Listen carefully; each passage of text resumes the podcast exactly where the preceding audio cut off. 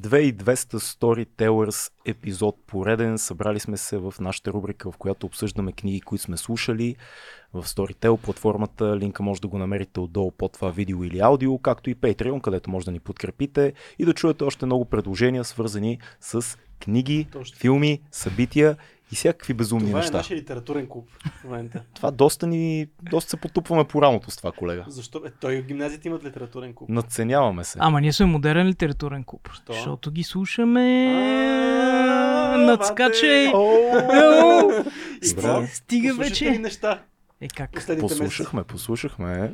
Доста интересни неща. Доста но... интересни неща, да. Дай да, да направим една малка промяна и да започнем от тебе днеска. Не, По Традицията е енкара винаги да почваме Да, с, винаги с филтъра. с фил, но, но айде днеска Аз съм заложил тази... имаш вълнуваща книга до Този месец съм заложил на класици. Да. Така реших, че и само на художествена литература, и само на класици. М. И ще започна с така, а, превърнал ми се в един от любимите ми автори покрай тази рубрика Storytellers, защото смятам, че един от, първо, че е един от великите а, писатели на всички времена, също време пък един от, за мен е един от най-великите писатели, който е така много як за слушане. М, И това е Чичо Стайнбек. Чичо Стайнбек. Чичо Стайнбек. Няма празно там. До сега не съм попадал на нещо, което не ми хареса, но а, това, което ще препоръчам в днешния епизод е така книж, книжката, защото тя не е много голяма, Улица консервна. Аз ти казах преди да започнем, че това е една книга, която един куп хора, които Да. ценя, са ми препоръчвали. Отделил съм я за слушане сигурно от 6 месеца и не Да. съм я започнал и ми е много интересно. Улица консервна е много интересно заглавие, защото така пак отново ни вкара в, едно, в много интересни времена. Знаете, че Стайнбек обича да описва така времевия период и хората, които, в, които се ситуират нали, в, тая, в този времеви период. Това е един крайбрежен град, в който това е началото на индустриалната революция, където има един голям завод за консерви и херинга. Нали. А, обаче, якото на, на цялата тази книга, е, че нито един персонаж не работи в, нито, не работи заводите за консерви. Така. А ние все още си обсъждаме хората, които са извън тази система. Хората, които са местния бакалия, а, започва, книгата започва с местния бакалия, който е азиатец. А, но всъщност това, за което, нали, основната групичка от хора, за които книгата се разказва, е една групичка от безделници. Четири М. безделника. Хапват си които- херинга. Не, не хапват херинга, те не работят в заводите. Те изобщо нямат нищо общо с... Те просто с- живеят там. Ли? Те живеят Да. там. Да. И завода са- е бекграунда на да, всичко. ця, между цялата история, те, завода е там, но никой не, не става въпрос за този завод. Значи главните персонажи са а, тези нашите пройдохи, красиви, страхотни хора.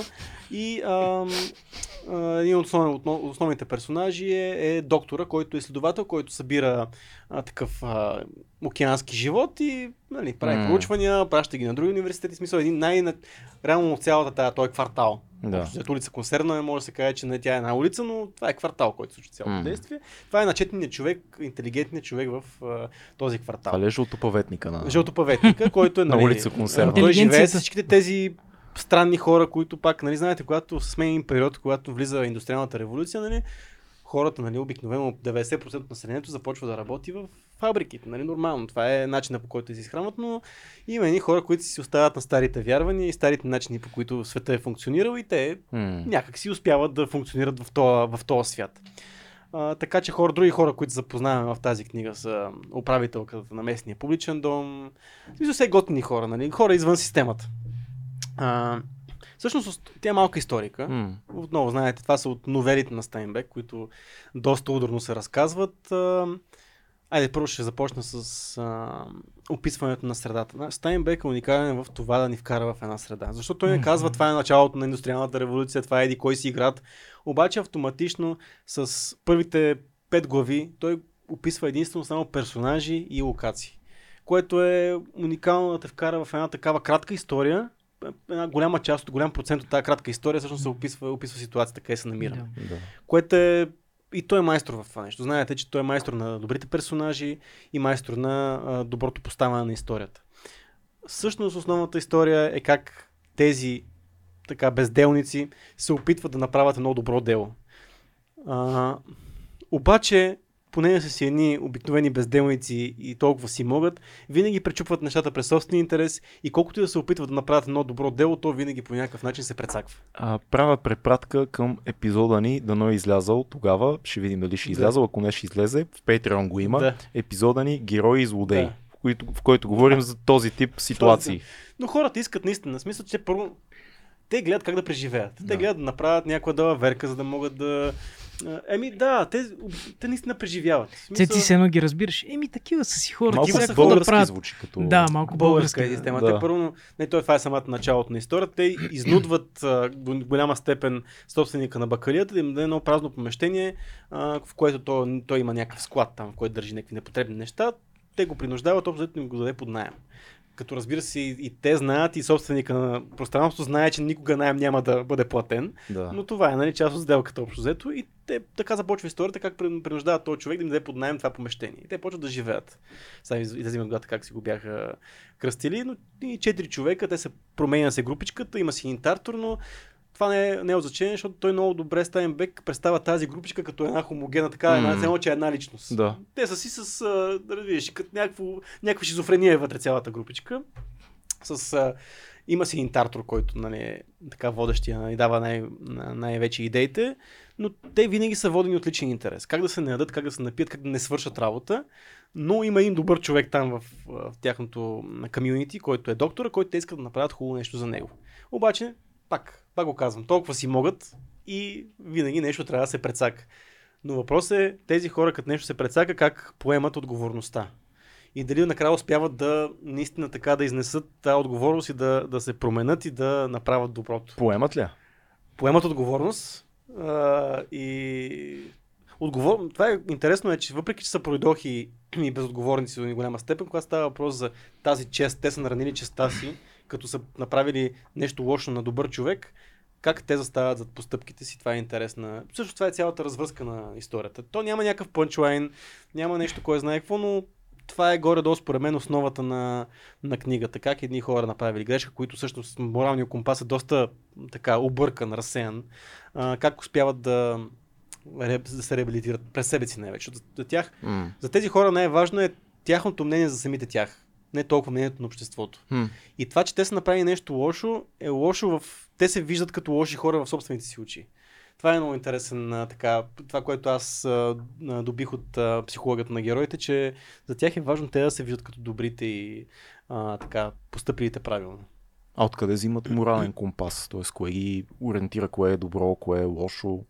Ами за тях а, има някакви основни неща като добро и зло. М. Че ти можеш да прецакаш а, този, който е прецакал някой друг или примерно смятате, че си изкарал парите по неправилен начин. А, но когато наистина за тях в очите, в техните очи виждат един наистина качествен и, и добър човек, те не могат да си позволят да го предадат. Но по-скоро доброто е това, което ги кара да и те да стават, да стават добри. И по-скоро реакцията на, на доктора, който те прецакват, ре- неговата реакция към тях. Нали, всъщност, че той реално си казва, «Ами да, какво очаквах от вас, нали? Пройдохте Да. такива. Вие сте си такива, какво да очаквам от вас. И всъщност това е основното нещо, че не знам дали не издавам прекалено голяма част Да, от... да, внимавай, че- От, не, ми внимавам, ама те все пак е кратичка книга, за да мога все пак да влеза да, в някакви... Но със сигурност се заслужава майстор. Значи превърна се в една от любимите ми книги на Стайнбек, което е нали, Аз с един, с задължително един ще голям чекна. труд, един голям труд, който е нали, на изтоко трая, Да. който е гениален. Любима но, на всички. Да, но пък стана някак си... Харесва ми много повече, отколкото за мишките и хората. Мен ме кефи, че Стайнбек винаги е, има персонаж, съдържателка на публичен дом и, и, и ги познава по толкова добър начин, което е Да, много интересно. да, да. На важно е- най-низките слоеве винаги ги познава Да. супер точно. Ми, интересен, интересен каст от хора, затова, затова го споменавам, Има че... ли кино в тази книга? Имам една позната, която ми беше казала, че би написала филм по, по тази Да. книга. Да усъвремени М. нещата, Има- но такъв сюжет. някакъв сюрреализъм, ако сложиш в ситуацията да е в някакво някакъв такъв странен готъм. Нали, А. па, нали, при индустриален готъм, ако го сложиш, примерно, това би било някаква готина история, защото въпреки, че има и доста слънчево настроение от време В на крайна време. сметка, консервите имат ли някаква роля? Никаква роля нямат Еба консервите. Никаква роля нямат Но така е известна улицата. Да, освен може би котките, които се М. единствената част, която може по някакъв начин да, да свържеш, че има много котки в историята. Има там една история около котки, които котките са там заради консервите, защото нали все пак фабриките изхвърлят Да. глави и такива неща. Има супер много котки в, а, квартала. Котките и те безделни, безделници. Еми, то котката кога е била делник? Котки хулигани. Кога е делник? Котката винаги си била безделник. Добре, Фил ти или аз? А. Ами аз мога да завъртя към, завърти. понеже, понеже първата книга, за която ще говоря, тя е художествена литература, М. не е роман или новела, а е сборник от 10 разказа. А, на Робърт Чембърс, книгата се казва Краля в жълто. И това се говори, че е книгата, която е вдъхновила Лъвкрафт. Така, до тук, окей. Обаче двамата автори имат големи разлики. Значи тук не става дума за някакъв космически хорър, М. както Лъвкрафт е известен, М. а по-скоро това се води викториански готически хорър, макар че хорър по-скоро е странности. М. Да, това. Фил ще прекъсна. но Постоянно намираш винаги в тази рубрика някакви странни такива жанрови изкривявания в Да. да. книгите. Да, дай Боже повече да има, да, да Ами, са разнообразни. Краля в жълто аз всъщност си я прочетох преди доста години, когато излезе True Detective в първия сезон. М. Защото ако ти си огледал, Аз тебе не. знам, Не. там има... Главният злодей. Да, има много препратки, нали, Да. без да спълвам, много препратки към тази книга, обаче са много индиректни. Ти не разбираш М. точно какво се случва, какво е Да. това краля в жълто, нали, Да. какво е каркоса, М. тази страна и така нататък. А, като се прочетат разказите и избистрят се някои неща, но пак тя е една много, как да кажа, това е книга, в която всеки разказ е сам за себе си. Но ги обединява тъй наречената пиеса Краля в жълто. И тази пиеса в вселената на Чеймбърс е пиеса, която когато хората я прочитат и стигнат до второ действие, полудяват. И, и, и прочитат а, нали, до края тази Е, това пиеса. малко по, по Лъвкрафт схемата. Да, да, да. А, само, че пак да кажа, няма някакви извинявам се, някакви митични същества, космически хора и такива неща. Просто някакви хора полудяват. Действието се развива пак началото на 19 век. А, глупости, началото на 20 век. Самият Чеймбърс е много особен, защото той пише в края на 19 век книгата, обаче говори за събития, които се случват 20-30 години напред във времето, М. някои разкази. И даже отчасти предвижда Първата световна война. Вау. Да, говори специално за война между а, германските сили и съюзнически, съюзнически сили, които са САЩ, Франция, май не, не помня други да изборява. Но всеки разказ е сам за себе си. На, И- Извиняй, на български ли я слушали? На не, на английски? английски. На английски. На английски. На българския няма за жалост в това, но, но човек, който я чете, има глас, който е от някакви адови подземия. Смисъл страхотен е. Просто е брутален. Да, това ми беше тип. интересно, защото както го описваш, гласа има много голямо значение. А, човече, да, аз, нали, ти като я четеше малко по-суховато, но когато я чете някакъв така възрастен мъж с много дълбок глас, става много, много мистично. Да, с много грит, точно така. А, сега, особености на тази книга е, че първо, както казах, всичките разкази, те са, не са свързани, освен с тази нали, митичната пиеса. А, и като недостатък бих казал, че те са 10 разказа, но само 4 от тях са свързани с пиесата, а другите 6 супер странно са някакви любовни истории с парижани или американци в Париж. Този човек има друга. Много е странно. него. Изключително странно е. Да. пиеше второ действие. да, но има примерно история за, за духове, има пътуване във времето, даже което се загатва. А Много защо, интересно. защо поудяват хората? Каква е тая идея? Ами, това смятам, че е минус на книгата, защото самата пиеса не се описва какво точно съдържа, освен, че има описание на тази мистична земя Каркоса с този крал, крал в жълто, който не се знае какво е, но май е някакво божество или нещо такова. А, в разказите, в което споменава се, а в разбира, че е забранено. Ритуала се казваше Кракоса. М? Ритуала ли се казваше Кракоса? Не, Каркоса е тази земята. Земята, тая мистична окей. земя, която е малко така като, някаква, като някакъв сън. Да. Тоест хората не са много сигурни това не, а, истина ли е, дали е в смисъл, някакъв в, сън, в дали е... True Detective, като казваха Каркоса, Да. и имаха предвид по-скоро ритуала, ако си спомняш такъв А, тип не, ритуал. не, аз днес проверих всъщност. Каркоса кажи, е, в, как, без да спълвам, едно ритуално място, Мгм. където се извършват едни неприятни неща. Нали? Което е ритуално място. Накрая на сезона първия стигнахме до него. Сетих се. Да, Да. няма да спълваме. Да, Да, това да всъщност е ритуалното място. Това е, да, да, да. Окей. Много е странно, аз не разбирам True Detective точно как са го извлякли, но да кажем, че главният там злодей е Ут и той има, да кажем, някаква, някакви сънища нали, с тази страна. Тоест може да кажем, че главният злодей в True Detective е чел все едно това разказ. Все едно е чел, защото той да. много четеше. Да. И имаше много книги в тях, нищо, че беше... Да, да, да. Беше кофти. Да, Да. не казваме какво. Беше си злодей от всякъде, но, но той Да. много четеше и приемаме, че тази фантазия. Това знаеш колко много ми дава, защото аз съм гледал три пъти първия сезон на. True Detective и така и не се задълбочих в Каркоса и, и, и Жълтия крал и така нататък. И сега това ми стана много интересно, защото винаги съм се чудил откъде му идва на този злодей тази мотивация да изгради този свят в главата му, а то това всъщност той е, той е пропаднал в книга.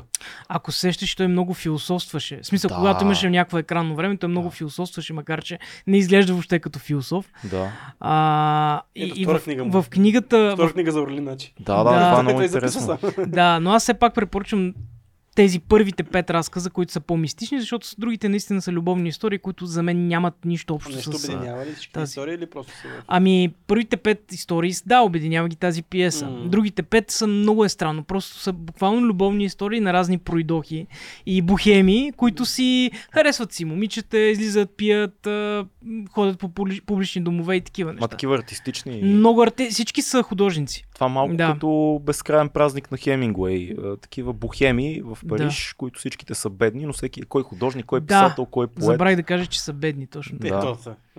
Ами това звучи супер. Аз тук мога да направя връзка, която е много силна. А, книгата, която слушам и чета едновременно е Blood Meridian, Кървавия меридиан на Кормак Макарти. Изключително известна, а, вече много високо оценена от критиката книга.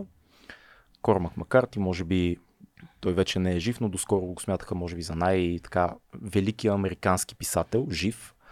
Титанична фигура. Аз бях чел само а, Пътят. Пътя си учил. Да. О, супер. Пътя съм го чел, но не го довърших, между Мгм. другото. Спрях някъде. Ай, Трябва, от време на време. да, трябва пак да се, да се хвана.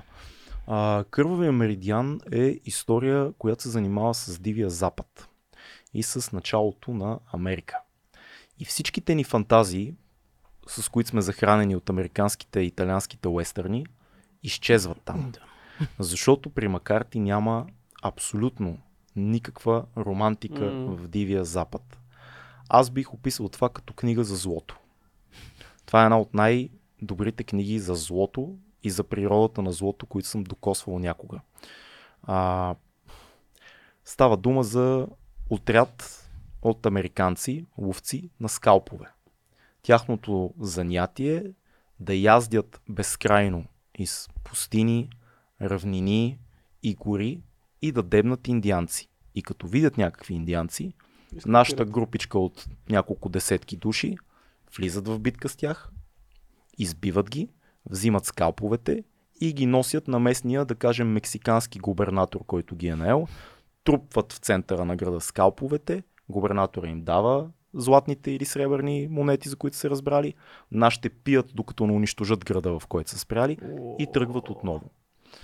Те са една изключително зловеща група от хора, които са мръсни, кой без уши, кой без половин коса, кой без око, татуирани, въоръжени до зъби, с гердани от уши Да. и скалпове. Бели хора.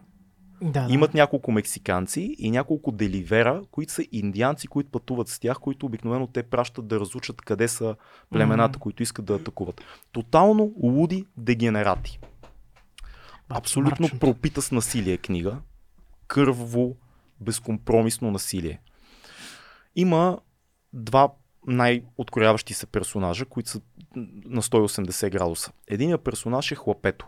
С него започва книгата. Това е тинейджър, който бяга от дома си, като по-малък и някакси оцелява в лудата Америка от 19 век. Сред бойща, търговия, измами, някакси това момче успява да оцелее и в един момент се присъединява, взимат го в този отряд от а, а, скалпиращи индианците професионалисти. Тръгва с тях и става част от отряда.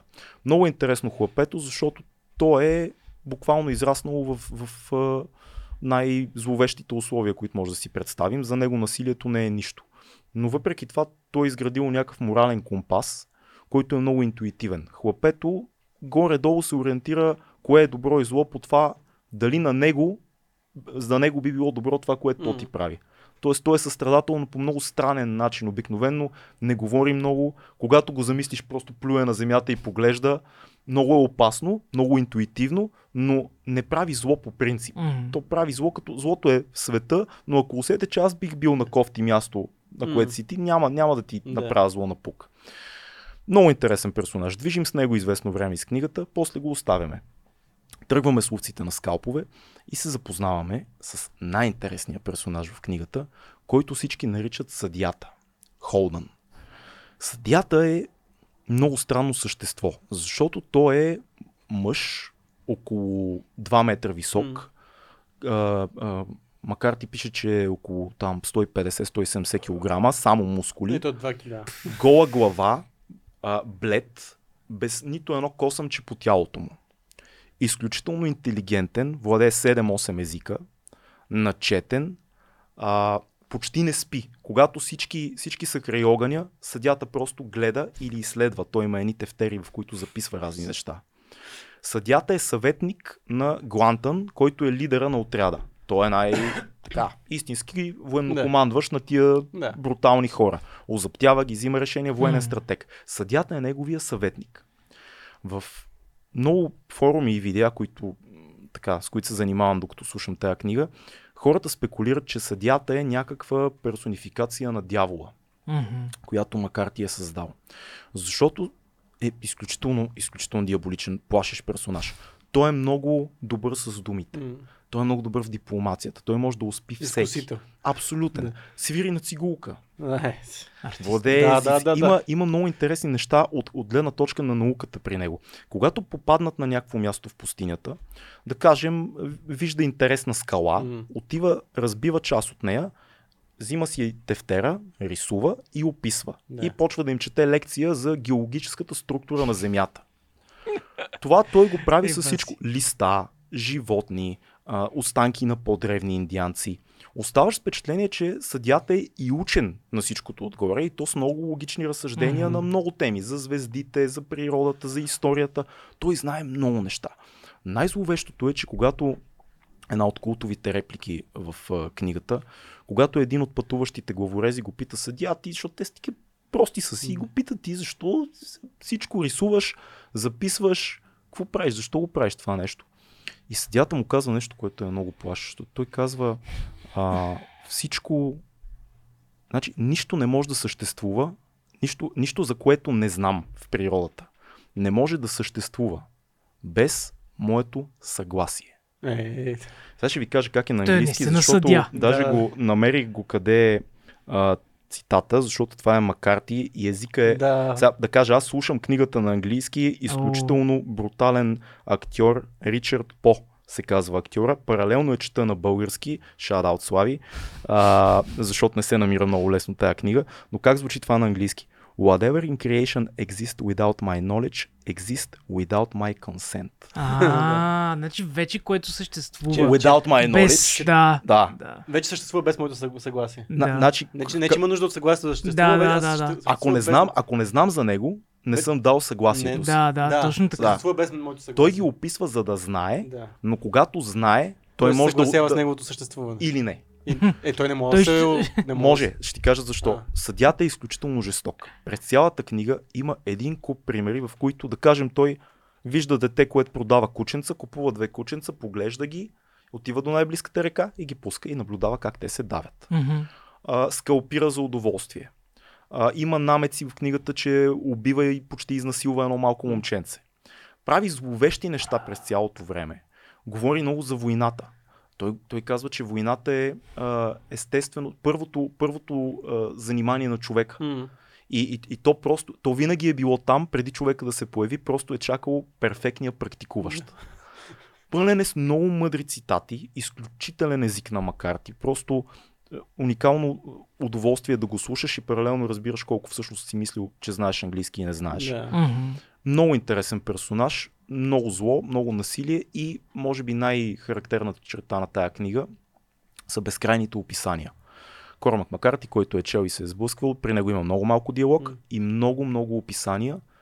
В случая описания на а, пустини, на гори, на небе, на облаци, на скали. Но тия описания са пълни с мистика. М. Тоест той постоянно сравнява това, което вижда с нещо между измеренията, между съзнание и сън. М, има, сега се сещам един цитат, той казва, седяха, седяха край огъня като призраци. От време на време просто вкарва нещо, което ти показва, че тия хора са извън времето, Мгм. извън пространство, те са сенки, те са, те са някакви прародители на човечеството, които обикалят заради самото насилие. И всичко им е позволено. Изключително впечатляваща книга. Аз даже още някои цитати искам да ви вкарам, защото то просто е, а, е нещо по-късичко да намерим. Ето го това за войната. War was always here. Before man was, before man was, преди да има човек, Мгм. War was waited for him. The ultimate trait awaiting its ultimate practitioner. Извинявам се за българското ми псевдоруско произношение, но мисля, че може да разберете дори като ни слушате. Това Да. е изключителен майстор на Да. езика. Книгата, ако нали, не обичате големи описания, няма да ви хареса много-много. Мгм. Действието доста цикли, те обикалят, унищожават после пак, Да. после пак.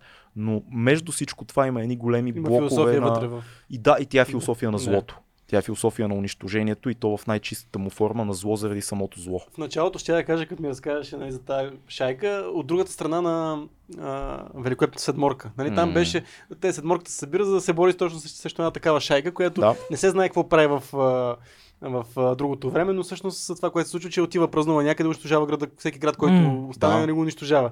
Обаче това е и тук виж колко е по-комплексно злото, отколкото доброто, защото Великолепната седморка са едни седем пичаи, които всеки си има мотивация. Да, да, Горе-долу стандартно. ги управляваш, обаче когато, когато става въпрос за злото, Тук дори няма тук, добро. да, Тук тук, дори няма. Най-близкото до добро е хлапето, което оцелява въпреки всичко, Да. но то не прави добро, то просто не иска да предизвиква повече зло, Мгм. отколкото е необходимо. Да. Да. А, за феновете на Върнар Херцог най-вероятно ще ви хареса тази книга, защото е в много сходен стил на това, което прави Върнер Херцог. Тоест природата е а, митологизирана по някакъв много първичен начин. На теб мисля, че много ще ти хареса заради природата. Да. На Фил много ще му хареса заради Насилието. а, насилието, да.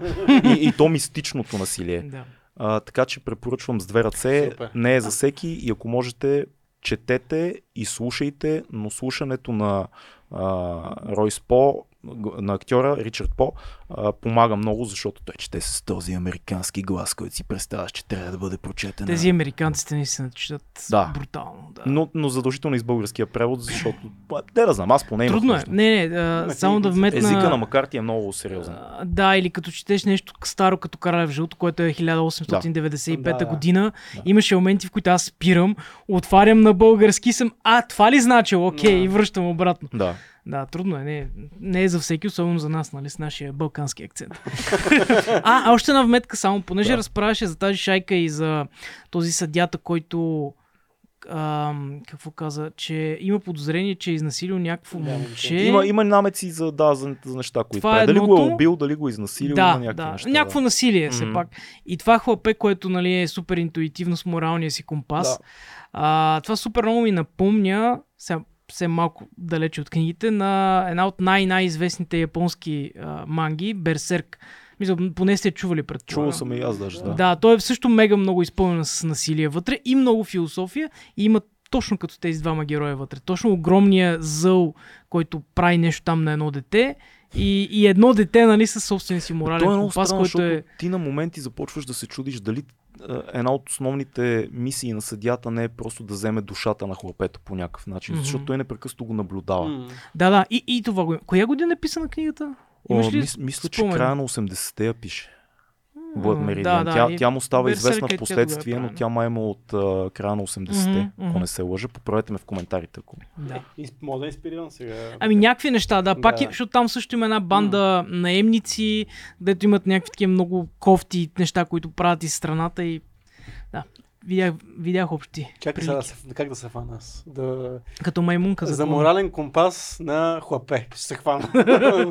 а, Пак и някаква Пак една, пак една класика ще. Художествена, да. Художествена, да. А, 85 е кървия меридиан. моята препоръка е нещо, което аз... А...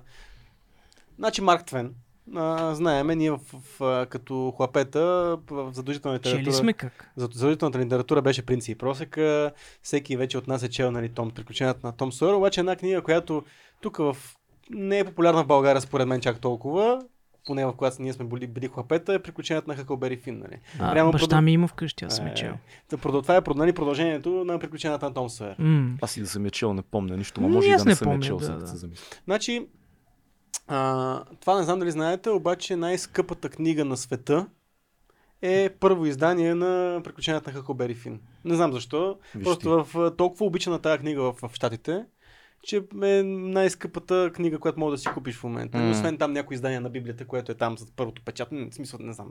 Но едно от най-скъпите неща. Правописното, написано от Бог. Не, не, там някакво издание. а, идеята е, че е една от най-скъпите книги, които можеш да си купиш, първо М. издание на нали, приключенията Хакобери Фин. И аз чувам в Америка защо е толкова популярна тази книга. Нали? Тук в България някакси Том Сойер всички знаеме, знаеме Хакобери Фин от Да. историята на, на Том Сойер, знаеме, че той е едно непослушно сираче, което е по-голем, малко по-голямо от другите деца, но то, нали, знаеме, че той е нали, нищо, никаква пакост на него, той може да остане безнаказан, защото е сираче, има там една вдовица, която го гледа, нали, това са нещата, които, а, които знаем за него, но приключенията на Хакобери Фин вече е една не детска история, защото приключенията на Том Сойер са едни деца, които попадат в една ситуация, която е заплетена, знаем всички историята, но вече в приключенията на Хакобери Фин, да, той е дете. Сега не знам на колко години, е, но по-скоро е късен пубертет, нещо от сорта на 16, аз така си го представям неговата история. Но той е единственото дете или единствения младеж в цялата книга. А, всъщност това е една история вече за възрастни хора, защото той се среща по, по време на пътешествията си и на приключенията си само с възрастни, пораснали хора. А, каква е основната случка? Нали, те знаеме там, Том Сойер свършва с едни пари, те ги вкарат в банка, обаче тогава се връща бащата на, на Хакобери Фин, който иска парите. А, и всъщност А. Хакобери пък той се подвежда, защото ами, та, тук ме кара само да уча, вече почна да ставам едно такова изпипано момче, което нали, учи, възпитано и така нататък, пък аз съм един дивак, който не е много яко. Аз ще отида с моя баща престъпник да живея някъде. Обаче баща му, разбира се, като им пияница и, и безделник и престъпник, започва да си го бие, да си го тормози и така нататък всичките. И той решава, че избяга, обаче ще изценира собственото си убийство. Намек, че се едно, че баща му е убил, за да и той, той да може да се измъкне по този начин. И изценира си това убийство и тръгва по реката да пътува, нали, винаги в, и в Том Сойер, в, и в, нали, в цялата тая, в цялата обстановка, винаги реката, нали, голямата Мисисипи винаги е, а, винаги е основно място за действие. Той тръгва по реката с един сал, където среща един негър, който, който пък е гонен за неговото убийство. Нали? Сега можеш да кажеш негър в YouTube. Е, ние сме българи. Ние сме българи. Не знам, защото знам, че... А, чакай се доближи до микро, защото знам, че книгата я цензурираха в ли? Имаше цяла, цяла разправия, А, дали не, може да голяма се каже... за тая, тая... Ма те там си, той си го казва, в книгата си пише така. Да не спекулирам, може би се е цензурирали, но четох нещо по въпроса, Напълно възможно. да не произведа си... фейк нюз Там, нали, знаете, това са едни времена колониална Да. Америка, която Е. нали, да си имаш роб е нещо напълно нормално. В моята книга на индианците постоянно белите им викат тия негри. Така, което е много забавно. да, За тях всичките, които Да, не са да. всички са негри. fuck? А, та, всъщност това е напълно нормално и то май почва да се получава там една промяна в обществото нали, М. спрямо, спрямо негрите, но е напълно нормално, в смисъл да си имаш роб, който да бъде продаван, Разбира да се. бъде, нали, това е напълно нормално и затова се казва по този начин. То не е нормално, но са имали. За това време е За било тогава, нормално. да. За това време е било нормално. А, та, той попада на едно островче в реката с този негър, който той познава много добре, който всъщност се оказа, че е обвинен за неговото убийство и, и реално жертвата и, и, и жертвата и евентуалният престъпник се срещат. Нали. А, нито, нито жертвата е жертва, защото не е мъртъв. Нали, Хакобери Нито Фин е престъпника е виновен. Никога е престъпника виновен, защото жертвата нали, е жива. Това е И гениално. почват да бягат, защото те няма, какво- нямат, друга, нямат друг избор, той не може да се предаде. А, Хакобери, защото баща му ще го намери. Да. Негъра не може и той да се предаде. Да се, го обесят. Ще го обесят Да. нали? И почват да бягат сега по реката. И оттам започват техните невероятни приключения. Сега, а, първо, голяма размисъл тук за, а, на Хакълбей, защото всичко се случва от неговата, и- от него, през неговата глава. Нали, защото ако приключенията на Том Сойер са разказани от гледната точка на, на автора, на Марк Твен, приключенията на Хакълбери Фин са разказани от първо лице на Хакълбери Фин. Окей. А, и той има много размисли за това, ма той защо е негър, той с какво по-малко от мене, той защо не е свободен. Той защо е негър е доста Не, безумен не, не, той въпрос. защо, не, не, той защо всички нали, го е отритат от обществото, Да. защо Да. всички се държат по този начин с него, той си е напълно нормален човек, ама той трябва ли сега да е вързан като негър, използва това, че е негър, като го слагат му качулки и го М. вързват с едно, че е име роб. М. И след такива неща той през цялото време размишлява, нали, защо има такива отношения в света, защо той като е цветнокож, нали, той трябва да по някакъв начин да попада в тия стереотипи. Да. А те стават много близки приятели. Това е, той го нали, проследява през цялото време през историята с те са заедно. Минават през една група мошенници, които е, циркови, не, не циркови артисти, ми театрални актьори, които лъжат на грандиозно ниво а, за много пари. А, отново, обаче, Хъкълбери Фин, колкото да е едно непослушно, приключен, при, такова при, приключенско дете, отново при него моралния компас и чувство за справедливост е много пряко вплетено в него- неговия персонаж. Той ако види някаква нередност, той ще се бори против нея. М. Въпреки, че той е човека, който нали, ще направи някаква беля, ще направи нещо лошо, той е първия, който ще, ще види лошото в някой друг и ще го посочи. Защото пакостите на Хъкълбери Фин никога не са били някакви грандиозни пакости, които някой да пострада. М. И за те са някакви детски, тинейджърски неща. Но той вижда несправедливостите в живота а, и, как едни хора се държат и печелят на, на гърба на други хора, които страдат. И за него това не е окей. А, и отново бунтовническия така дух на едно хлапе, което не иска да бъде част от системата, но също време морал е толкова вплетен в него, че той, той няма как да е извън това общество, защото е добре възпитано, колкото и да е сираче, колкото и е отраснало по този начин. По някакъв начин всичките тия ценности са много добре възпитани в него и, и той не, не харесва света, в който живее, с... защото това пак са едни диви времена на, на М. Америка, в които всеки гледа да направи някаква далаверка, отново няма Да. пари, няма какво да се работи, нали, за един долар хората правят, М. убиват други хора и, и в тия диви времена, което закони няма много-много, ти трябва наистина да си създаваш сам моралните закони, кое е правилно кое е, и кое не е. Аз като те слушах се замислих за нещо, което четох наскоро. Всички задават въпрос за робството в Штатите, за М. Холокоста.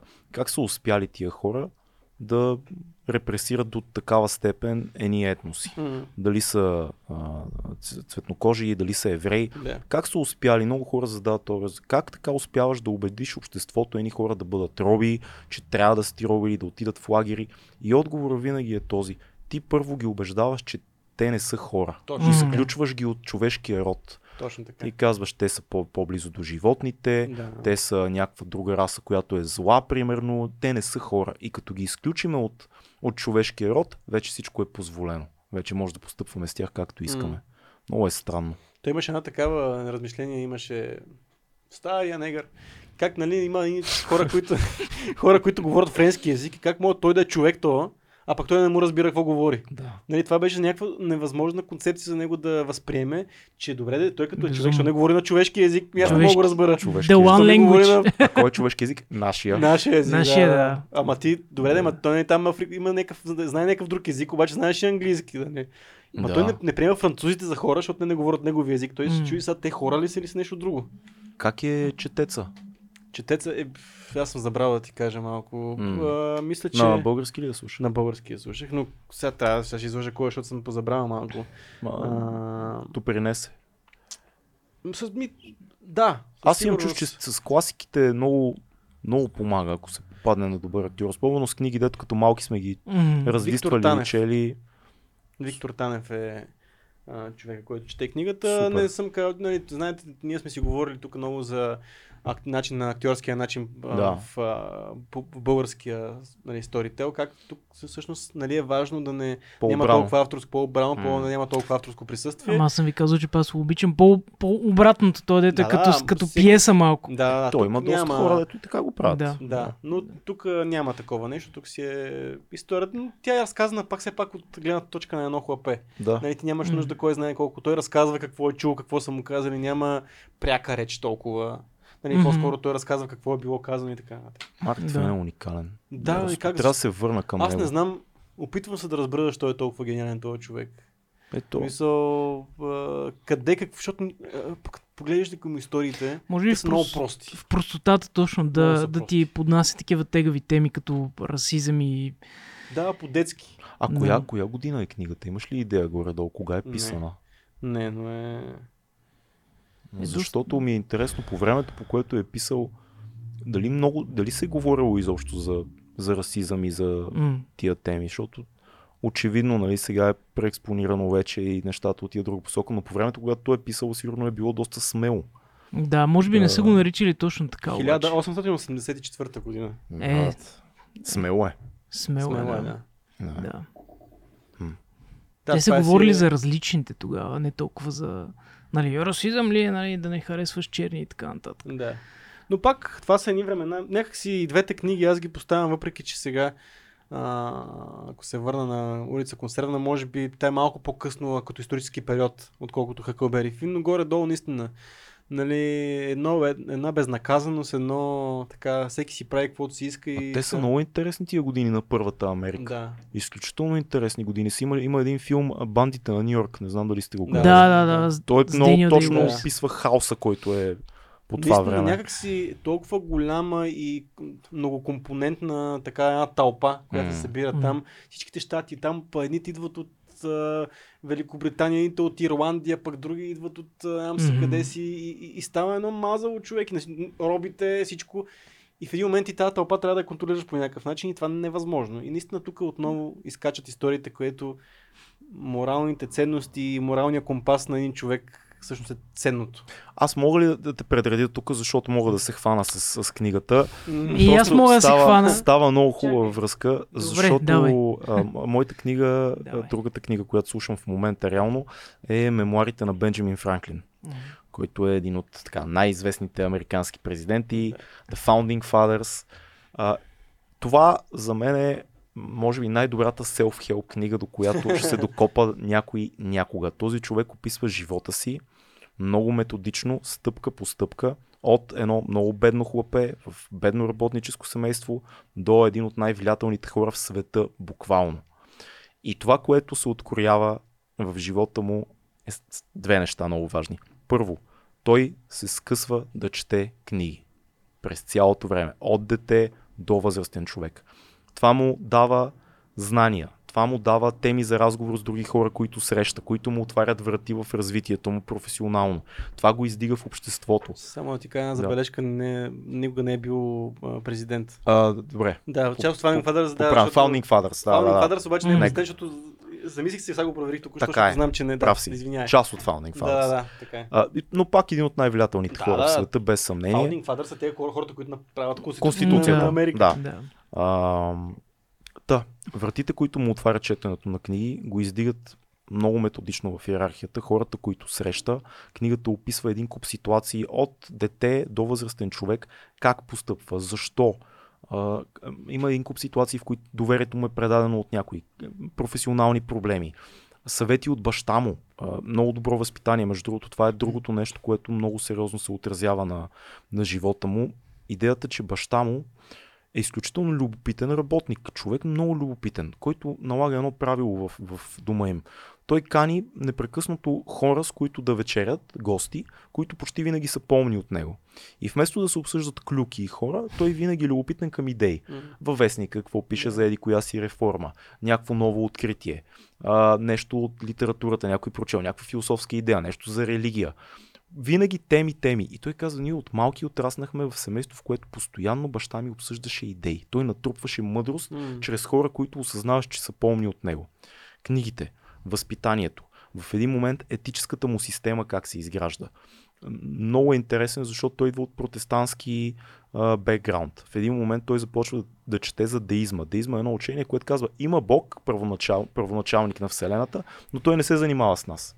Той няма никакво отношение към моралните казуси. Окей. Да, той е деизъм. Тоест има, да, има Бог, но на него му е безразлично какво се случва Създал тук. Създал е- Може и по инцидент даже да е било, Да. тук сме... Това е малко бога на Спиноза схема.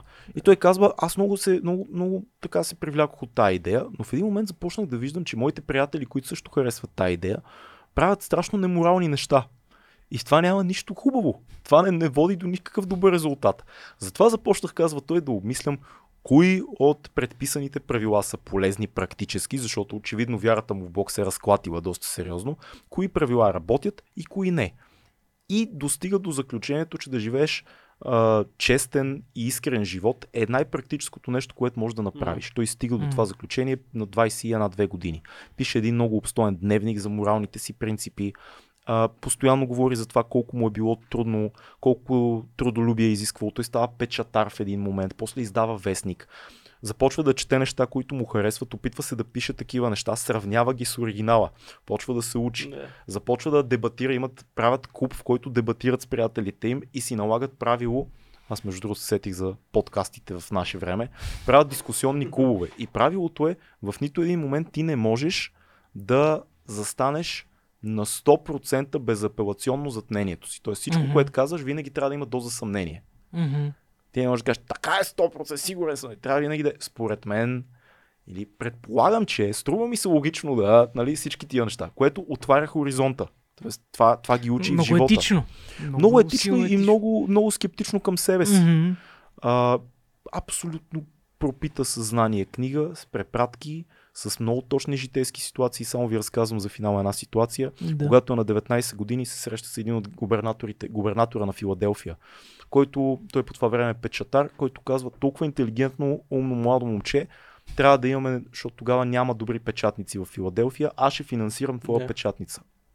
И той е направо вау. Е, бати. Нали, защото той идва от, от друго място, в което е освоил занаята по-добре от местните. И започва да, да мисли за това, отива при баща си и му казва, татко, а, а, какво мислиш за това? Губернатора ми каза, че ще ми финансира печатницата, просто трябва да имам разрешение от теб, нали, защото си ми баща. И баща му казва, слушай сега, това е много хубаво. Обаче аз ти предлагам да не го правиш. Събери си пари, работи една, две, три години като печатар и ако не ти достигат, аз ще ти дам. Не дей да влизаш в това, не знаем, ще можеш ли му ги върнеш, ще тръгне ли бизнеса, на 17 години си, не се знае. След няколко, след две години се оказва, че този губернатор, даже една година по-късно, се оказва, че този губернатор, защото те влизат все пак в едно споразумение, го е лъгал за всичко. Той го изпраща на друго място в Америка, изпраща го в Англия, уж да купува Да. материали вече за печатницата и се оказва, че той нито пари ще му даде. Мале. И е всеизвестен измамник. Баща му го спасява от мъдрост по най... А той наивен, вярва човека, защото е хубаво, нали? Е Виж, малък. Аз се е справям малък добре. така. Пълно е с такива уроци. За приятелство, за разочарование. И те не са уроци тип това и това направи и ще стане. Всичко е история, Да. в която обикновено той е наивен, но иска да постъпи честно и нещо се прецаква и той взима полука. В а, майсторството на Робърт Грин се занимава, до- нали, има нали, сегмент за Бенджамин Франклин, Да. където нали, пак, а, знаем Робърт Грин в Мастери следва биографиите на всичките тези велики личности. Той това изтъква в а, като негова много голяма слабост, която Бенджамин Франклин е трябвало да работи много сериозно. М. И това е, че той изобщо той е бил адски интелигентно хлапе, наистина, Да. но, но той е бил а, така, социал... ня- никаква социална интелигентност не има в себе Не, си. много наивен. Много, не, да, даже не толкова наивно се едно, но наистина не, не, раз, не разбира как едно общество работи, ако някой му каже нещо, то какво може да означава. И всъщност това са нещата, които той абсолютно никаква социална интелигентност не е имал. Може би някакъв мускул, който не се е развил или просто такъв тип. А, но това е нещо, което той активно е трябвало Бенджамин Франклин го осъзнава в един момент, може би покрай баща си. И той активно започва да работи а, покрай това да изучава хората и, Да. и социалната структура на едно. Нали, това му е била голяма слабост. За мен големи урок от това, което до сега слушах а, от книгата, много добре е прочетена на български, а, е първо важността на образованието, на знанието, колко не си даваш сметка как това ти отваря врати. Той непрекъснато дава примери с негови приятели, с които започват нещо заедно и в един момент той казва, само мен губернатора ме покани на вечеря. Не. Защо?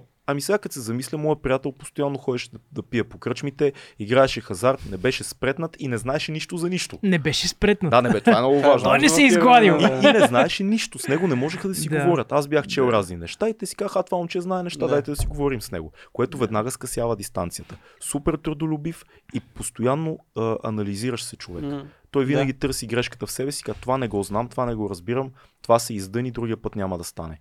Много интересна книга. Аз я започвам за втори път. Един път я бях чел преди години. Била е много любима книга на баща ми, винаги е била вкъщи. Сега я оценявам по-добре като аудиокнига, като я четох ми беше по-трудна. Има много исторически моменти, в които той подробно описва пътя на даденото занимание, което е хванал, предприятие, което е интересно, на моменти става малко скучно, защото влиза много вътре в отношенията, но, но всичко води към, към ситуации. Всичко води към ситуации, към заключения. С две ръце препоръчвам много, много, много полезна книга. Според мен на много хора ще бъде. Фил. Приятели. не така, изведнъж замлъкна всичко. Юсел. Да. За толкова много говорене за, за щатите. отслабнал, видях го наскоро, село Кадрив Това отслабнал. Ма пее ли важно. по-добре? Важно. Загубих си съня. Важното е дали пее Е, по-добре. това е важното, ако пее.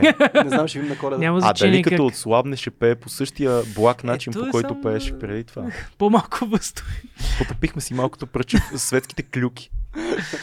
Ох, а, да, за цялото това не, говорене за щатите. Така. Много Аз- американски, бе. Много американски Ама пичове. нормално, Този подкаст не- е спонсориран от Джордж Сорос. И, Да. и сега ще стане още по-американски. с, И не сме се разбирали, между другото. Не, не, не, ни- ни- ние, значи, драги зрители, ние, Драги зрители. драги зрители слушатели, ние избираме книгите абсолютно индивидуално, никой не се съобразява с никого. Даже понякога се повтаряме. Да. Да. Да. И трябва някой да се съобрази. Тогава, вече тогава някой трябва да се съобрази. Та, книгата, която аз четох, не е художествена. А, не знам какво точно се води. Някакви размишления. А, казва се The War on the West или The War of the West. Мисля, че е on the West, защото е към запада. А, на един политически писател а, Дъглас Мъри, М. който аз много харесвам. Той е, той е британец всъщност, но много пише за щатите и за запада като цяло. В смисъл и за Европа, но тази книга специално е за а, демонизацията на Запада и всички негативни коментари а, и съмнение към това дали Запада някога е правил нещо добро в цялото съществуване. Под Запада тук се има предвид Европа и Штатите в това число. Нали, западния свят. Като тя е... Тази книга е разделена на няколко чаптера. Той говори за религията на Запада, говори за културата, говори за Китай, нали, отношението и с Запада. А, говори за, за раса, М. за цвета на кожата. И като цяло има тя е много трудно да, да я разнище цялата, защото тя е пълна с супер много размисли, а, въпроси, които той задава към всякакви нападки към Запада. И ще дам няколко примера, нали, за, да, за да разберете за какво става дума. Примерно, вие говорихте за расизма в Штатите. И как, нали, това сега е голяма тема. Да, така, нали, голяма тема е. Но, примерно, той, той между другото, той е супер устромен и не генерализира изобщо. Неговата идея е хваща един аргумент или някакво събитие и почва да го нищи. Казва, да кажем, задава въпрос, окей, да, щатите естествено са имали роби, има расизъм и така нататък, аз не ги отричам тия неща, това е естествено. Но, защо, например, цялото, целият този хейт към щатите, дори 1% не е насочен към Китай. Където, например, в Китай се знае много добре, че има, мисля, че беше милион или милион и половина а, мисиомани, които се казват югур, мисля, че се казва, югурските мисиомани, М. които там са заточени в техните концентрационни лагери, където жените биват а, насилвани и кастрирани а, химически, а с мъжете, смисъл там вече не знам какво се случва, някакви ужасни неща. Да. Защо, примерно, пита той, а, никой не се отнася към а, робството, което арабите са извършвали преди там няколко века. И, и което робство, между другото, доста късно, след британците, Последно, последното, Да, Да. 1960 или ши- 60 Нещо и такова. да, то съществува Да. съвсем скоро Да. това росто. Даже аз тук сме препоръчали едни книги за, на Беар Грилс, което има две истории, които са Да. попадали хора, които са живи до ден днешен, които са попадали в Да. плен на такива Да. арабски... а, примерно задава въпрос от сорта, пак нали, докато сме на робството, а, защо примерно много малко се коментира, че освен бели хора, са взи, които са взимали черни хора от Африка, черни хора са продавали други черни хора Това е вярно. за Това пари. Е, то не е основно, нали? сигурно. Да. Е, нали, това, просто това са много въпроси, които хората или не си задават, или не, си- не знаят, че изобщо Или могат не да... знаят. Не знаят, да. И това по отношение на, на То, робството. то това е малко, то продължава до някаква степен този проблем, двойния стандарт на, на лоу културата, защото едно нещо, за което сме говорили доста, не доста, но сме го споменавали, говори се, нали, най-големите активисти постоянно говорят за а, правата на жената в западния свят, но същите тези най-големи активисти пропускат, че има една цяла а, а, част от света, Саудитска Арабия и околните М. Иран, Ирак и т.н., които Няма права на жени. там, е, там трябва да насочим усилията си за права на жените, защото ако при нас става дума за какво на работното място, нали... Не, а, по-скоро дали ще се изравнат заплатите в някакъв не, момент. нещо Да, да, такова, да. което е fair game, нали, тази битка трябва да се води, естествено, но има една цяла част от света, за която ние просто казваме, е да, дайте ни нефт или нещо. Да, да, Просто да, там нямат нулеви права, наистина. Никой не се А, хваща за това. Да, ето а, тези касти, които има в Индия, примерно. В смисъл, това също е факт, който не знам много хора дали си дават сметка, Да, че ти не там можеш е... да се ожениш за някой, който е една, една Да, каста над ти- тебе или под тебе. или не е- можеш да Аз- работиш аз определени продължавам неща. тази тема, защото аз Да. Мразя всички, смисъл, Мразя, мразя, си. Смея се в лицето на всички а, мои приятели и познати, които вдъхновено говорят за Индия като страната на духовното Да. спокойствие, мира и вътрешното разбиране. И в един момент им кажеш, бе, нали знаеш, че там фактически кастовата система продължава, има някакви хора, които Уредени бракове. винаги ще метат къщи и Да. те, и, и бабите им са Да. метли, и децата им ще, ще И не метат. може да излезеш от тази каста. Трябва нещо да стане. Няма как, няма какво да Има, стане. има някакви такива случаи, ама са единични. Да, Да. но това е за по- по-голямата част на населението, оковано в Да. тази система, буквално. Не, духовен мир, брат. Да, да. Ом шанти, шанти, шанти. Да, между другото, не знам дали знаете, но някой ми спомена, понеже беше пътувал наскоро до Индия или миналата година, че за да отидеш в Индия и специално в Мумбай, трябва да си сложиш определени вакцини. Е, да. Е, това е нормално. Това е нормално. Да, и имаше нещо свързано с храната, която се яде, че, че може да хванеш някакви Е, болести, се, специфични. да хванеш. Да, както и да е. Та да, много са въпросите. Има примерно, сега сещам за бутането на, на статуи, което М. там в САЩ беше 2020 или 2021. И не само бутането, ами с целите аргументи. Примерно да бутнем статуята, да кажем, на Христофор Колумб. Нали? А, който той пита, окей, де, да кажем, че нали, взимаме предпоставката, че Христофор Колумб е някакъв злодей, защото е а, насилвал местното население или там ги е а, колонизирал или каквото и да е. И той казал, и той казва, ми пак задава въпроси. Добре, какво правим тогава? В такъв случай, какво ще трябва да направи Христофор Колумб? Отива на земята, вижда ги и казва, окей, майната и се връща обратно ли?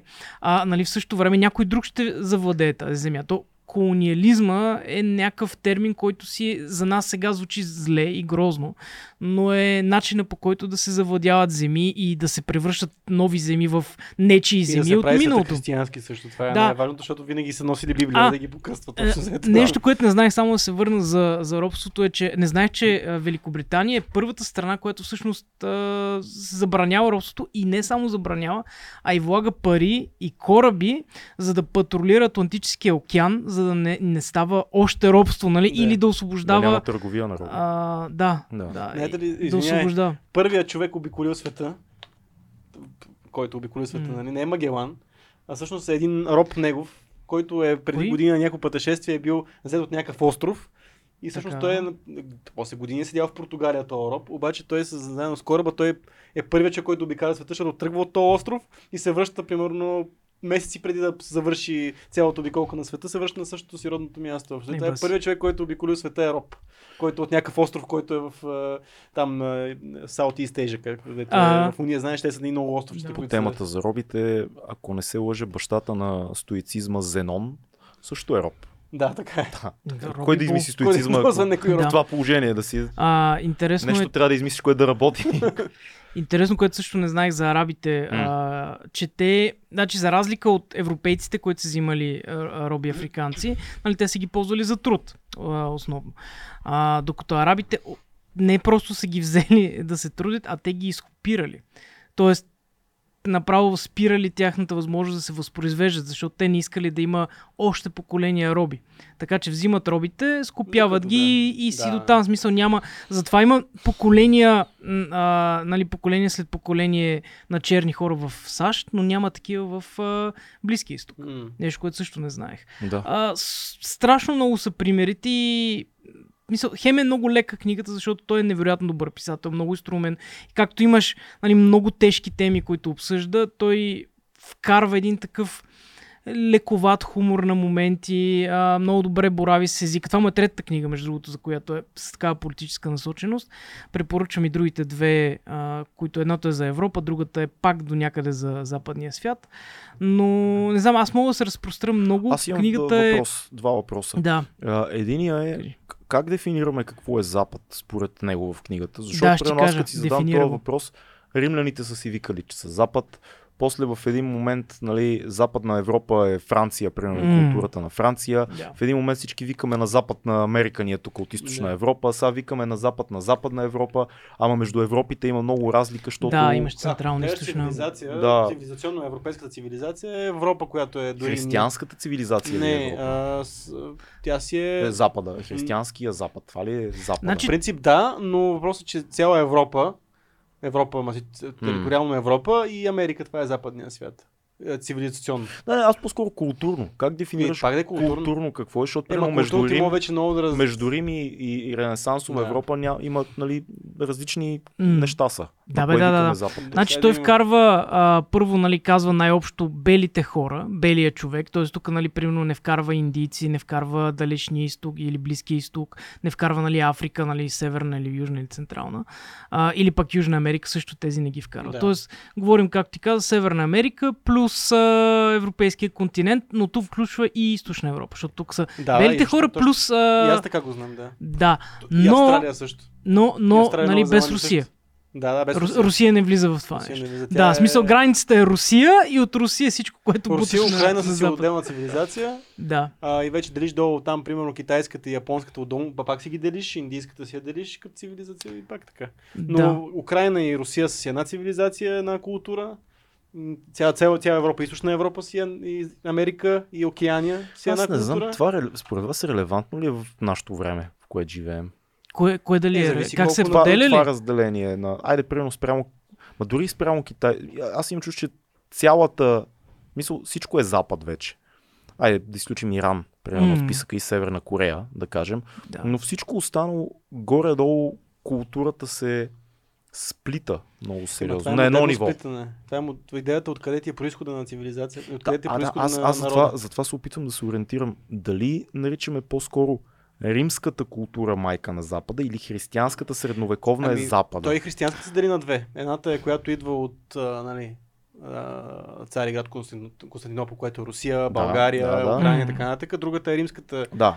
римската, която е целият друг свят. Реално ние, ние в такъв случай, ние, ние малко пак като България сме по средата, защото ние сме, нашето християнство идва от Константинопол, докато сме част от Европа. И което пак малко сме по средата. Ние е- трябва да бъдем в другия контингент на Украина и Русия по принцип. Да. Като, защо- ако гледаме религията. За, затова се опитвам да разбера как той го дефинира, като какво е точно всичко това. Не може всичко това да е Запада. Мисъл, Запада е 15 век в Италия или, или Запада е 2 век в Рим.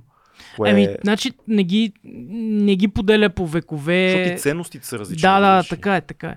А, това, което си спомням, то беше много в началото на книгата е, значи, освен белите хора и християнството, той говори за нали, идеите на просвещението, а, наука, а, примерно вкарва някои народи, които са били под, а, а, под робството, да кажем, на, на източни народи. Да кажем М. България, М. нали, и Гърция, защото ние сме били под визин, а, не византийски глупости, говоря. Османското владичество. Да, да, да, да, да, да. да.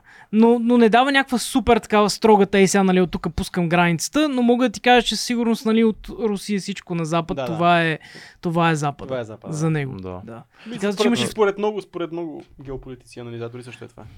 А, да. Втория въпрос беше... Чай, какво искате? А, да. Как дефинираш ти, така като си слушал М. книгата в момента най-големия проблем на, на Запада от всичко, което той изрежда? Кое е най-големия misconception?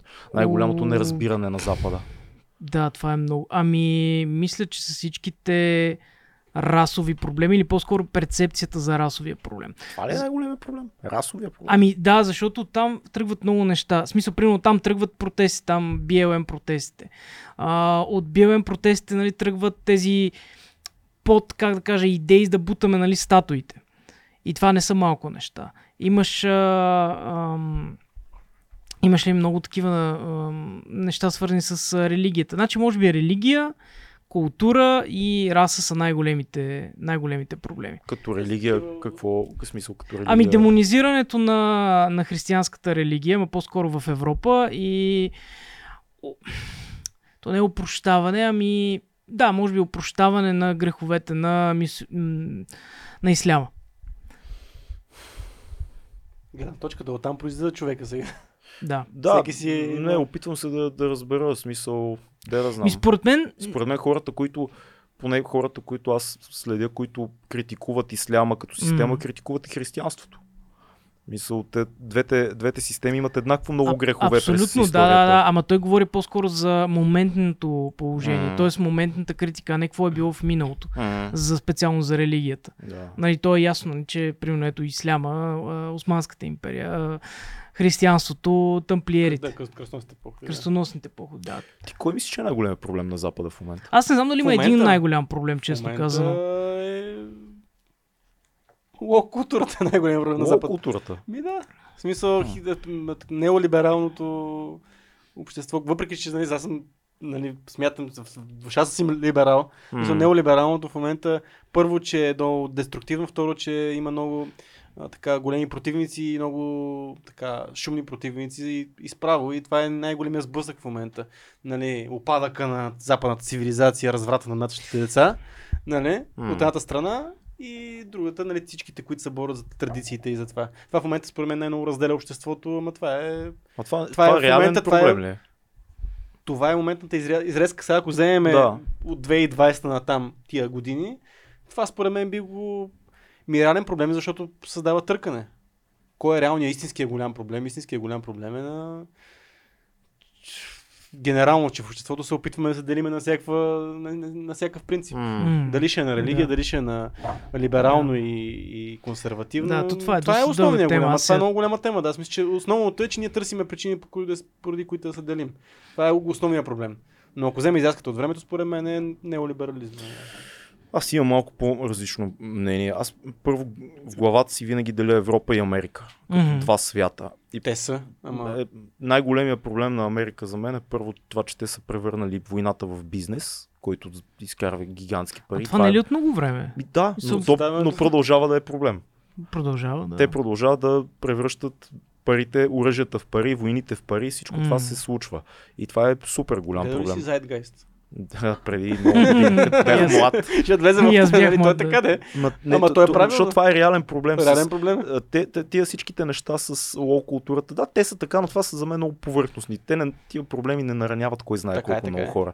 Докато безмислени войни много често са причина за много смърт. Другия проблем, който имат там, според мен е ниската им образованост. Те започват да се У, превръщат да, в да, изключително... Да. Го... Не всички, Да. разбира се, но голяма част от тях не знаят неща генерално. Не знаят много базови неща. Само мятам. А, имаше някакво изследване или проучване или анкети в книгата, М. където той казва, знаете ли, че средният американец там след някаква възраст а, не, не е чувал за Холокоста и не може да, ми назове Да. едно име на концентрационен лагер. Истината едно е, име. че Америка е много голяма и няма как да я обобщаваме, но, но факта, че там имат, че все още, между другото, Тръмп е най-популярният републикански М.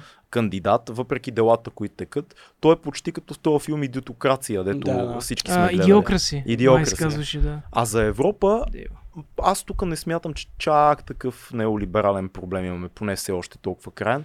Тук според мен проблемите са два. Един е много застаряващото население на Европа. Мгм. Това е много голям проблем, защото наистина генерално за цяла Европа населението застарява и не се раждат достатъчно М. деца. Е, ма то така и в Южна Корея, и в Япония. Ням, Те- това, това не те променя са- проблема. Това си е Да, да, цивилизованото е. общество Да. като цяло. Е, да, да. че- И другия, другия много голям проблем е, че някакси Европа няма тази военна и, и силова независимост, каквато имат всичките други големи сили. Тоест много е трудно да кажеш, че Европа е наравно сила с Штатите, с Китай М. или с Русия. Някой, но някой много мен човек го каза. А, голямата мощ на а, воена на, на Америка обезоръжи цяла Европа. Защото реално НАТО, която е нали, Атлантическия съюз, той няма нужда да има, след като има една такава огромна армия, няма нужда да има Европа цяла толкова ко- голяма Което според мен е проблем, защото по този начин Европа не може да съществува като независима единица. А това е важно за нас. Ние ако сме някакси М. фактически сме членове на един съюз, т.е. ние сме част от Европа, хубаво е разбирането ни за независимост на Европейския съюз да бъде малко по-голямо, да не е винаги толкова вързано с Америка или с някой друг, или с енергийно с Русия, както беше, М. или с Китай търговски. Тоест, хубаво е Европа да има повече Ема независимост. не, и- виж сега, това въпрос това е, ми че се струва в момента, по-голям в който едно НАТО спре да съществува, нали, какъвто и да е такъв хипотетичен сценарий, а, реално държави като Франция, като Италия, като да, Германия, да. те имат традиции, те знаят как се прави война. Мисля, е вярно. въпрос е на да отпуснеш а, бюджет. Реално въпрос е на пари. И веднага да се- веднага могат да направят Франция. Една Франция може да направи такива кампании, които веднага ще набере а, един милион войска, нали? Е така. А, смятам, защото като държава с традиции. Една Великобритания също. А, Германия не знам. Там не съм запознат с тяхната военна мощ, но... Мисълта ми е, че това са два много, много различни свята и ако погледнеш нали, регулациите за храна, за земеделие, стандарта на живот и на почивка, образованието, ако сравниш back to back, не говорим защо за Русия, back to back, ако сравниш Америка и Европа, ще видиш, че нещата... Коренно различни са Да, нещата. просто няма... Но това ето каза Фил за Няма за необразова- хванеш. необразоваността. Да. да. Там Да. ние те много често сме гледали клипчета, ма къде се намира нещо в Европа, примерно къде е на Франция. Или примерно, че не знаят, че мисля, че Париж е град, че не е град, ми е, е държава. Ама и си кажеш, да, ма те американци, те Америка е голяма, те не знаят какво става в Европа. Не, бе, те не си знаят националните празници, не си знаят. Те, не те, си не знаят те в съседния щат какво Ти става. знаеш много М. по-добре. Да, те не знаят какво. Да. Просто някакво такова много странно затворено общество, в което. Представи си, значи, примерно там мемуарите на Бенджамин Франклин би трябвало да се изучават в училище, според мен. Те, Ти знаеш повече. Аз знам повече от Със тях. сигурност знаеш Да. повече от средностатистически американец. Така Господа, че- мисля, че това е една голяма тема. Отворихме Ще, на- ще Не, хубаво окума. е, хубаво е Не, не, това. супер е, просто е е. за, Ама виж- за друга Виж каква хубава книга, в смисъл препоръча книга и отвори голяма тема. Аз да кажа за протокола съм леко скептичен към Дъглас Мари, защото съм слушал някои негови не много дълги къси изрезки Мгм. в YouTube и леко ми се струва а, Абе, има някои изказвания по линия на кризата с каква криза с бежанците щяло да стане. Да, знам какво няма да харесаш. И да. едни такива неща, Това му е които ми се струват книга. леко апокалиптични по линия на Не, прогнозите аз, му. не, аз не обичам апокалиптични, защото съм чел Иво Христов Да. и той е много апо- апокалиптичен, не мога да го понасям. Моите съболезнования. Но, но да го смари не е такъв. Мисля, наистина това, е много далеч Това, което съм гледал Да. и съм скептичен към него, но това не значи няма да чекна книгата, защото тези наблюдения, които ми казваш, звучат резонно. Има, има много такива, да. Да. Да. Найс. И супер, Найс Много епизод. много Много як. хубав западен епизод. Много як. Американска работа. Да. Накрая ги наплюхме обаче, накрая им Да, сипаха тъпи Да. си. книги, а, история и Истината- накрая бати тъпите американци. Тъпи американци обаче са родили, Обичаме YouTube. Стайнбек. Обичаме YouTube. обаче Да. са родили Стайнбек, родили са Силицевата долина също така. родили- Кормак Макарти. Макарти са родили. Да. Мисъл, родили са някакви неща, ти идиоти. Ма те са много. Ма те, нали знаеш, че те също са европейци? Наши хора. Да. Европейски дегенерати, които са избягали на На дивия практика континент. британци. И ирландци, италианци, Е, британ- немци. По-късно идват италианците. Всякакви има. Всякакви да, има. има, има, така е. То основната, всъщност това, което наричат WASP, е Да. White Anglo-Saxon, нали? това, което е а, доминиращата им класа, първите преселници. И, И- после идват лошите, идват италианците, ирландците. Ще дойде госта така, обаче, примерно аз съм го казал вече веднъж в, в подкаста, ма те почват да го така, а, да се асоциират с това, че наистина са такава раса, създадена от а, пришелци. Това е И, и най-хубавото. това в момента има нещо, което аз го четох преди месеци, споменавал съм изче в подкаста. В момента има отделно направление в кулинарията, което се казва New American Cuisine. New American Cuisine са америка... Да, това са примерно всички неща, които са влезли в американската кухня, но са а, така инспирирани от а, Палестина, е от такива места, смисъл от а, Тайланд. И смисъл това е New American Cuisine, което е винаги в а, нещата имаш нещо, което е примерно от Тайланд или от нещо. М. И, и, това в момента супер много, и между другото е голям тренд и създават се много такива американски ресторанти в момента с тая концепция, което означава, че те най-накрая си казаха, да бе, ние сме такива, дайте да се кефиме на това, че сме М. толкова различни цвени. Diversity, майка. Така. Супер е Да. това. Земята на неограничените желания. 2200 подкаст. Народена тангра, това бяха нашите книги. С Богом! Чао!